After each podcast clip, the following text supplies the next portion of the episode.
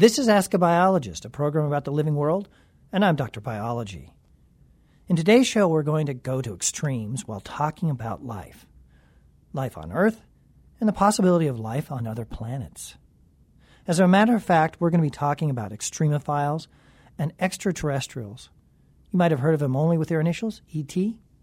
And just what E T looks like? Well, we're going to try to figure that out today. We're even going to build our own E T in the studio.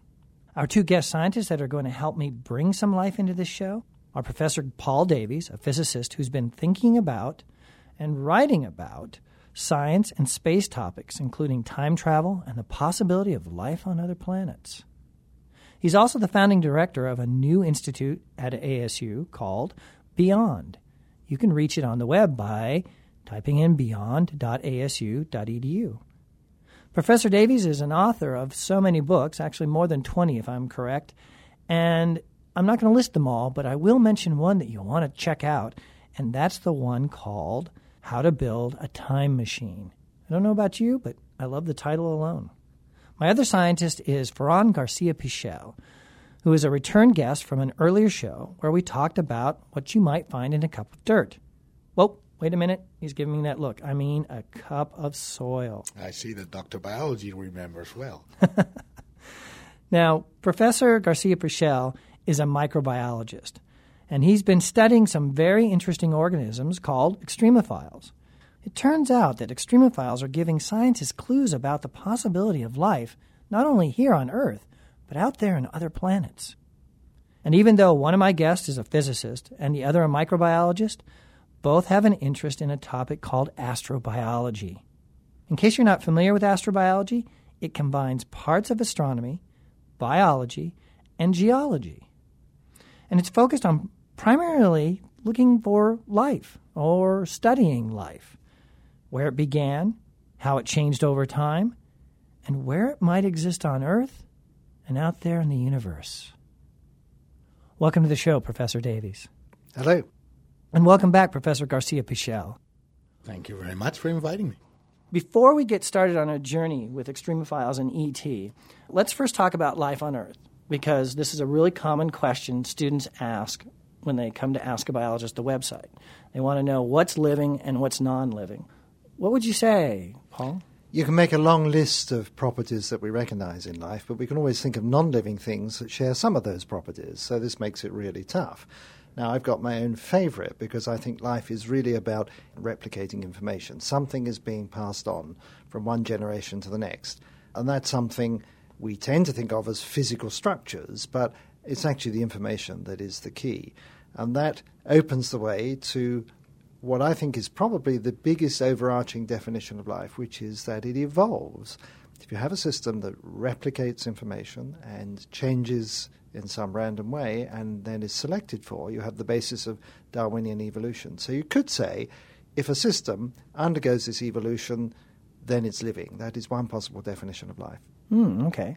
Ferran, how about you? Yeah, I'm of the same opinion. It's sometimes very much easier to define what is not life than what is life. And some of the definitions that you may find out there may list some of these uh, characteristics, but you can always find something you would feel uncomfortable considering uh, to be life uh, that shares p- part of that definition. And so even in the case of information, for example, you still could find some areas where I would feel uncomfortable defining them as life. So that's why one has to be a little practical sometimes and define life inversely as, as uh, uh, life which worth, what's worth being studied by a biologist, I guess. Right. I think the idea and what I'm getting from both of you is you need to be flexible when you get into this definition. Well, if you're looking for life beyond Earth, you absolutely need to be flexible because we could be very surprised. Right. And because I can see the, the teachers out there saying, well, yeah, but there are these definitions. I'm going to list the things that typically are the characteristics we define life as.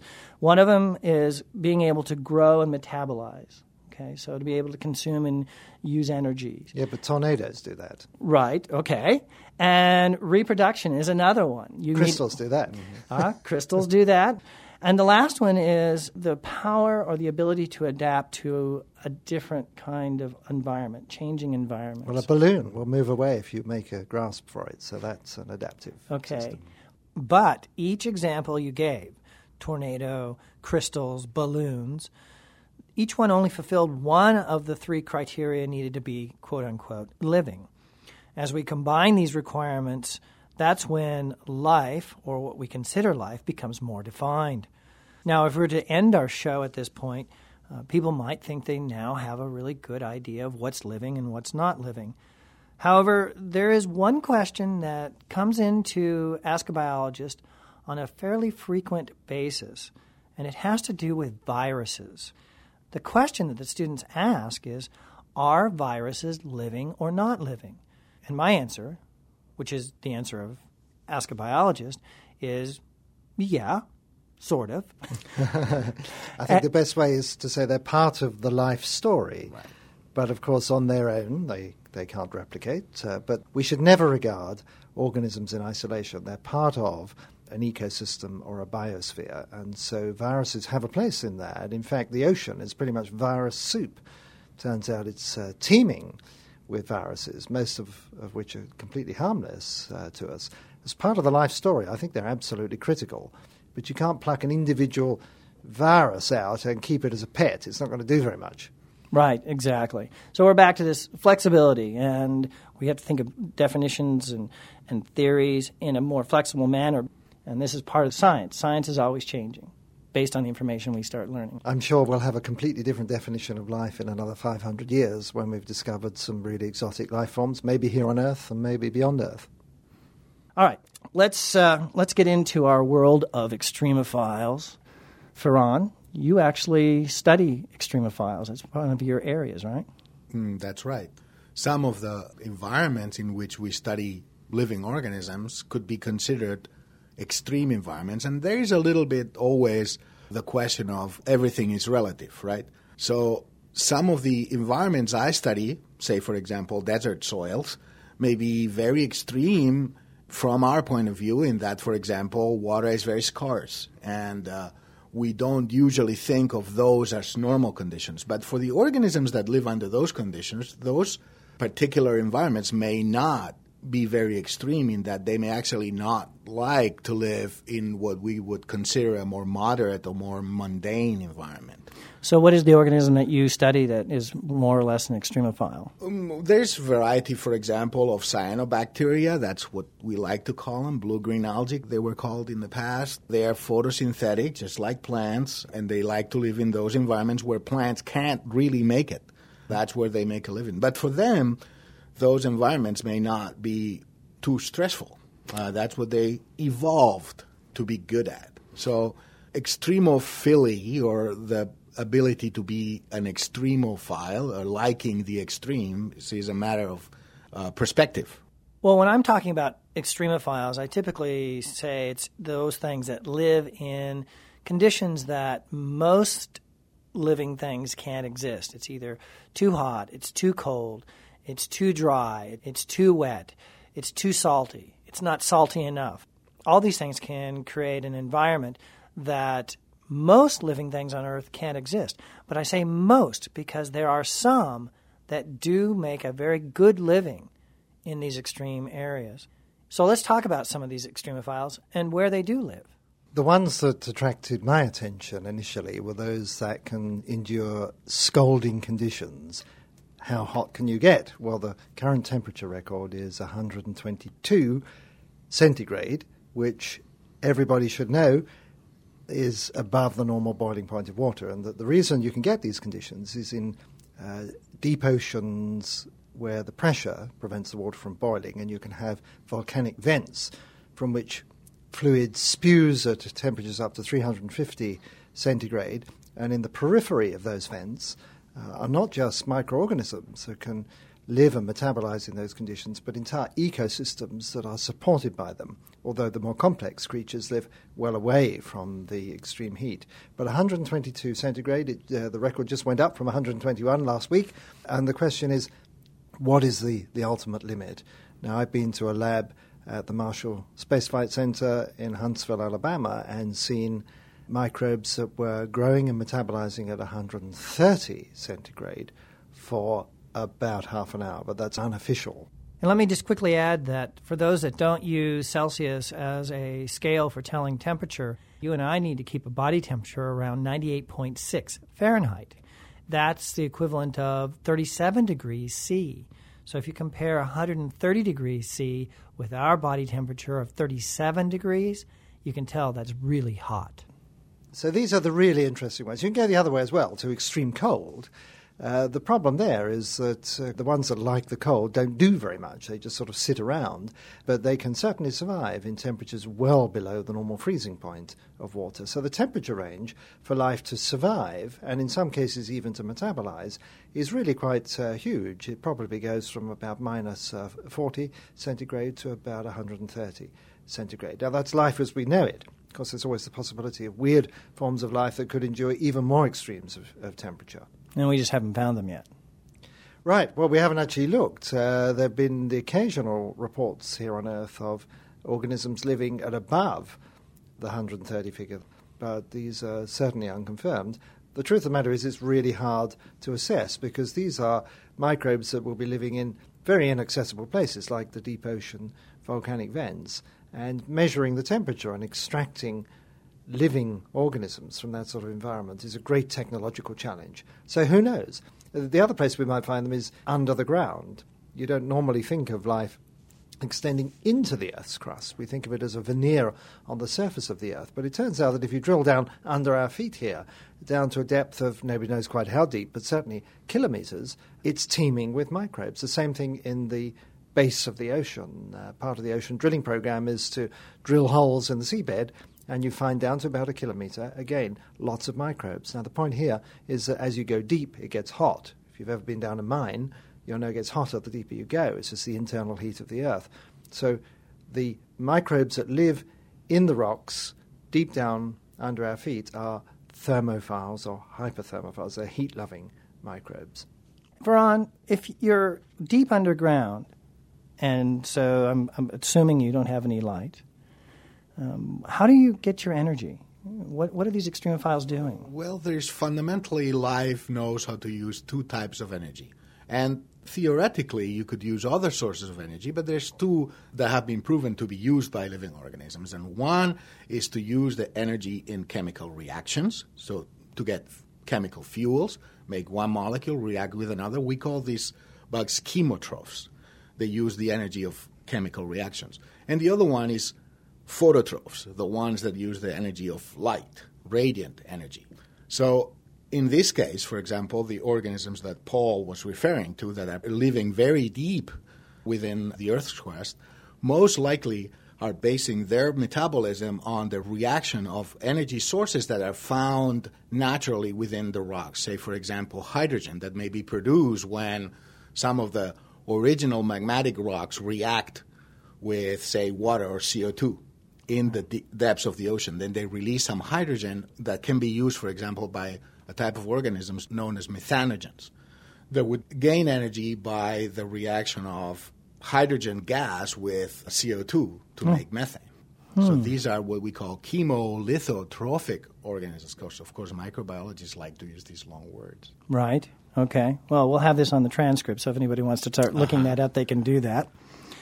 All right. Well, we've got these extremophiles. And someone might say, okay, that's nice to know about them because they're curious creatures or curious plants, and we want to know that they're here, and that's all well and good. But with astrobiology, I have a sneaking suspicion because we got the astro in there. There's a little bit more to learning about extremophiles than just simply knowing they're here on planet Earth. What are we learning from these extremophiles, or what is it uh, projecting to us? Well, we were just discussing a very good example because when I was at high school, we were told that all life on Earth depended on sunlight ultimately, and we now know that's not true because of the alternative uh, chemical pathway to life. And so if you don't need sunlight, this opens up all sorts of possibilities in the solar system for where we might find life, where we didn't think it would exist before. Uh, so if we take Mars, is always a good uh, target for life. The surface of Mars is pretty hostile. It's bathed in ultraviolet radiation. The soil is highly oxidizing. There's virtually no atmosphere. It's a freeze-dried desert, a very unpleasant environment. But beneath the surface of Mars might be a different proposition, deep enough to melt some of the permafrost, uh, so you have liquid water. Or Europa is another example. It's an ice-covered moon, but beneath the ice is liquid water. It'll be pitch black down there. Doesn't matter, though. Life can cope in those conditions. So it really has widened our horizons.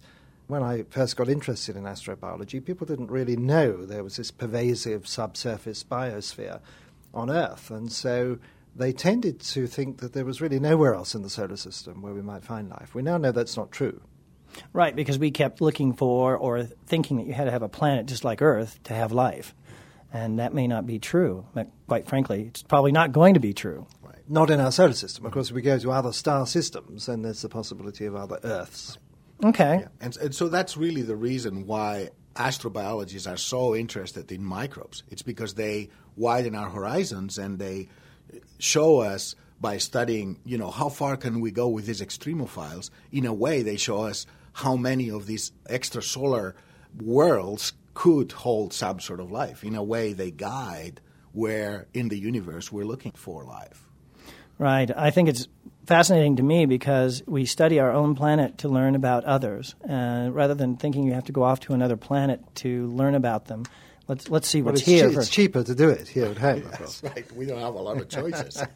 Right. But, but we'd like to know, for example, are there any organisms on Earth that could survive on the surface of Mars, which, as I've explained, is very hostile, today? Is there anything here that could actually get by there? And it turns out that it's not so hostile that it would kill every known life form. There are microbes here on Earth that are very resilient to radiation and uh, cold and so on, and might be able to eke out an existence on the Martian surface. So it's really important that we know what the outer limits to life might be. And we're talking all the time about life as we know it. When we get to life as we don't know it, then all bets are off. Right. It's actually leading me into the area that I thought would be the most fun for this show, and that's where we're going to be building our own E Ts. So uh, you get to build your own E T, but you need to describe it. Uh, how is it going to exist? What what kind of planet is it on? Things like how does it communicate? Some of those fundamental things that we take for granted. I want to know what your E T is going to be able to do. Uh, if we're just talking about microbes, of course, then Uh, it's a wonderland. We can imagine all sorts of different uh, chemical gradients or physical conditions that microbes could, in principle, exploit. Uh, so that one is relatively easy. It gets much harder if we're talking about what most high school kids are concerned about, which is, uh, you know, bug-eyed monsters or little green men or intelligent aliens who might be attempting to signal us. Right, E T. Uh, uh, right. And just this morning I've been Uh, teaching a class about life in the universe, and we were thinking about life on Europa. Now, this is a moon that is covered in ice, as I said earlier, uh, probably many kilometers thick, but it has a deep ocean beneath that. Now, we could imagine life on Europa, which has become very advanced. There could be marine creatures who over billions of years have evolved to the point of having a very rich culture. They may be advanced scientifically and so on. But they'd have no idea about the structure of the universe because they're sealed off from it by this great slab of ice over their heads. Uh, so they may talk about the waters above the earth and the ice above the waters and imagine that goes on forever. And they're completely oblivious to the fact that we've sent spacecraft to fly by their world and we're looking down from the outside. They're looking up from the inside, but they don't know we're here. And they could be way, way in advance of us, but never have thought to drill their way up through the ice above. Why would you? It's like drilling into heaven. You w- you wouldn't attempt it. It would be a very expensive enterprise. And so they may be there. They may be way, way ahead of us in all sorts of ways. Uh, but we don't know that they're there, and they don't know we're here. And so if they're going to be in the ocean, I'm going to just venture a guess that you're going to have them communicate through sound? Yes, there wouldn't be any problem uh, with sound. Vision is a real problem. It's dark. They live in a, in a dark ocean, but they could have uh, a sort of echolocation thing working in water like bats have in air. Of course, if they develop technology, then we can imagine they would have all sorts of uh, different systems for communicating uh, electronically and so on. There'd be no fundamental impediment to doing that, so long as they could get their hands on the sort of substances you need for technology, like uh, metals and so on. But but we think that Europa has a solid core.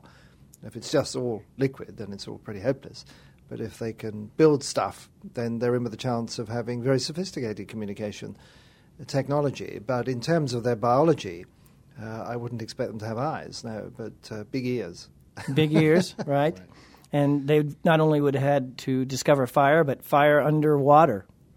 Yes, I think that's a, a bit of a stretch. Uh, but there would be heat coming out of possibly volcanic vents uh, there as well, uh, because uh, Europa is tidally flexed, is, is the technical name. It's squashed out of shape as it orbits around Jupiter, which has a huge gravitational field, and this causes uh, the the moon to bulge and uh, shrink in a time-varying way, and that creates a lot of heat.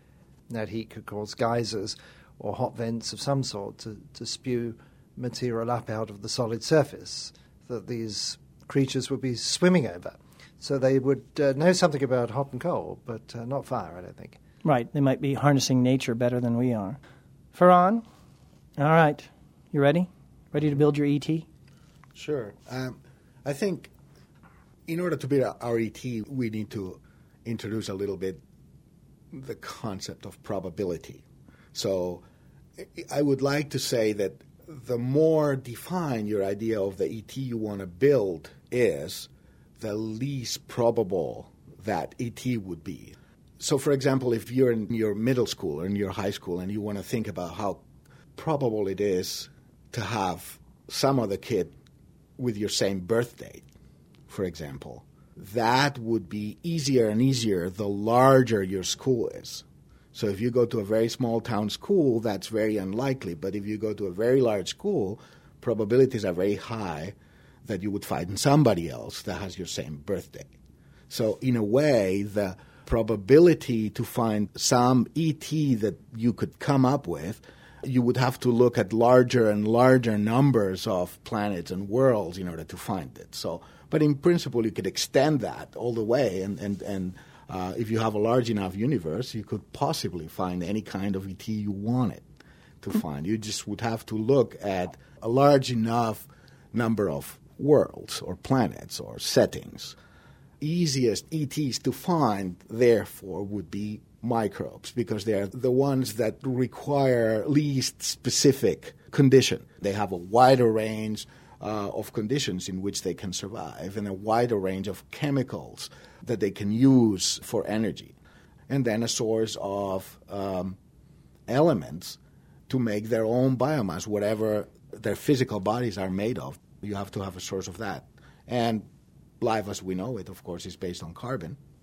And so you would have to have a source of carbon, at the very least. Uh, probably some other elements as well in life as we know it on Earth. So you have to have a source of what we call the elements that make up life, carbon, nitrogen, phosphorus, sulfur, and so on. And so these are restrictions that you would use in order to build your E T. But for sure, microbes would be your best bet. And your easiest bet. Spoken like a true microbiologist. Right. But what if I make you have to be multicellular? That's no problem. Okay. What's what? it going to look like? What's it going to do? How's it going to How's it going to move? Um. All right. Uh, how's it going to move?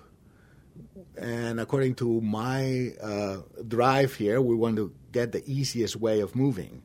All right. So it's going to move probably by. Um, I would say excreting some of that excess uh, mass that it's making. So it's going to just it's slough gonna push, off? Slough off things and, and, and, and move away from its own waste. That's right. Very important. All right. Then, and how's it going to communicate? Uh, it's a microbe, so therefore microbes communicate chemically. So that's not a problem for microbes. It's very hard for us to communicate chemically. We do it sometimes with volatile substances. But microbes, because the transfer of chemicals is very fast at very small scale by diffusion, they have no problem communicating by sending off chemicals. If we would have to do that, we would have to wait for an inordinate amount of time to get a response, uh, wait for diffusion to take my message to you. But microbes, they're pretty happy with that. So they would uh, communicate by chemicals. All right. Well, I can see I'm going to have a hard time getting them away from these microbes. Mm-hmm. Well, while we're talking about E T, we've been talking about building E T and going to other planets. There's actually a theory that uh, life on Earth started with incoming meteorites carrying life forms. So the question is, could we be E T on Earth? I've thought a lot about this, and there's a good version and a bad version of the theory you just outlined. The good version is that life may have started on Mars because Mars was arguably a better place for life to get going. It's a smaller planet, it cooled quicker, it was ready for life sooner. But Mars gets hit from time to time by comets and asteroids with enough force to splatter rocks all around the solar system. And we know some of these Mars rocks come here to Earth because, for example, there's one not very far from where we're sitting in the meteorite collection here at A S U.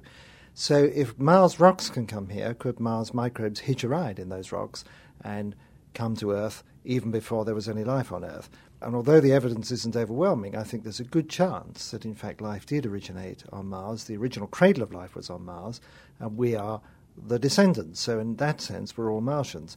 Where I think this theory doesn't work well is if you suppose that meteorites came in from another star system, because there the numbers game is against you. The probability of a rock knocked off another Earth-like planet ever hitting this Earth is really very tiny.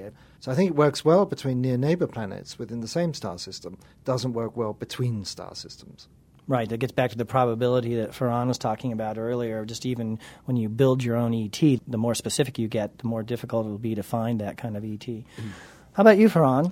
Well, um, well Paul was uh, absolutely right about this. Uh, But I would like to add that the reason why this uh, possibility becomes more enticing is that some people think we need it because when we look at the record of life on Earth, some people at least are very surprised that life appears so suddenly and so early during uh, the evolution of the planet in terms of geology. So pretty much as soon as the planet cooled down to where life was possible, life was there, or there is some evidence that that was the case. And that's why some people, they would like to have a little bit more time for that to have happened. And that's why the Mars idea becomes a little bit more attractive. Uh, so it was seeded, and that's why it could start up so quickly. Yeah, yeah that's yeah. pretty much it. Okay. Well, Paul, I have three questions I always like to ask my scientists that come on the show. Ferran has answered these, although okay, I have so I'm off the hook. No, you're not off the hook. I have other questions for you. I never let anybody off the hook. Uh, the first one, pretty simple, but it's really important to a lot of people. They want to know, what got you started in science? Was there a particular spark? Do you remember when that happened? I was born a physicist. Uh, I think there is such a thing as a calling, that some people are just born to be quite naturally certain things. And I knew from the earliest age I can remember that physics was it. Of course, I didn't even know what the word meant, but I can remember at the age of seven or eight being interested in the stars, in atoms, uh, what went on inside atoms. All those sorts of things fascinated me. And I certainly knew from the age of twelve, thirteen, round about then, that I wanted to do physics and in particular astrophysics. And I was more interested in the ideas, so I wanted to be a theoretical astrophysicist. And that's exactly what I did. And how did I get there? I just kept straight down the line. I knew what the goal was, and I just worked towards that end. In that sense, it was simple. I, I didn't suffer agonizing choices like so many young people seem to today. There's so much choice now. As I grew up in, in the sixties, and in those days, everybody wanted to be a physicist. You'd have to give some reason why you wouldn't want to do it. So it seemed a very natural thing to do, and I'm really pleased I did it. Well, you were born a physicist, but guess what? I'm going to take it all away from you. You can't be a scientist. I'm not going to let you be the physicist or biologist, astrobiologist. It's all gone. What would you be and what would you do? I you know weren't? The answer to that question. I've often thought about this and I've often remarked on it. I'd be an archaeologist. Now, that's a sort of science these days, but basically I'm really fascinated with what might lie in the ground and tell us about the past. And so I'm an avid reader of, of history books and particularly very early history. And I would just love to dig up something about early human history. I grew up in England and it was always my hope that I'd be digging in a field somewhere and find a a crown or something like that that had been cast away uh, fifteen hundred years ago. Wouldn't that be wonderful? Ferran, when you were on Ask a Biologist and I asked that question, I remember your answer. And it was you would be an actor. Uh, have you thought about that anymore as far as what kind of an actor you would be? Would you be a typical movie actor or are you going to be on stage? What kind of acting would you do? I would be a good actor. um But I think, yeah, theater, you know, traditional theater actor. Yeah, stage actor. All right. Not movies. Not Sha- movies? Shakespeare? Yeah. Well, right. Yeah. Traditional classical theater. Shakespeare with uh, an accent? Not necessarily. Well, yeah. Uh, you know, Lope de Vega, not necessarily Shakespeare. I'm sure Shakespeare, if he were here, would be speaking with a very strange accent. Yes, he would, actually. And I'm, I'm actually speaking with a strange accent, depending on where in the world people are listening to this. That's true. All right, Paul, one more question for you. And this is a little more practical. What's your advice for, I usually say a young person, but, you know, often there are people that decide to switch careers. So someone who wants to become a scientist, someone who wants to be a physicist, what, what's your advice? My advice always to people who want to follow the physics path is first get your math straight, because this is the sticking point for so many physicists in their careers, that without that thoroughly strong grounding in mathematics, it's really hard to make progress. Now, some people, of course, go into the experimental side where there's less mathematics, but there's still quite a bit. And so if you've got a really thorough foundation in mathematics, you can pick up the physics later on. So that's usually my advice. But the more general advice about going into science is you have to understand that doing science is about uncovering the secrets of the universe. It's not about just sort of going to a lab or something like that from nine to five and sort of working away soullessly at uncovering some some problem and trying to piece together the evidence and so on. It really is about a voyage of discovery. And you should go into science, in my opinion, only if you've got that dream that you really want to know, what are we doing in this universe? How does nature work? This wonderful world all around us, full of all these amazing systems, living and non-living systems, and we understand only a fraction of them. You've just got to be fascinated by wanting to know, how does it all work? Right, I think it's a passion. I have to say, every scientist that's been in here, you hear it in their voice. And since I'm in the room with you, I usually see it in their face as well. Well, Professor Davies, I want to thank you for visiting with us today. My pleasure. And Professor Garcia-Pichel, thank you again for joining me on Ask a Biologist. Always a pleasure.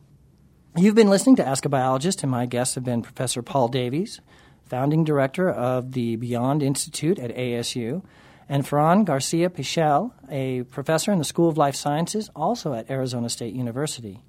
The Ask a Biologist podcast is produced on the campus of Arizona State University and is recorded in the Grassroots Studio, housed in the School of Life Sciences, which is an academic unit of the College of Liberal Arts and Sciences.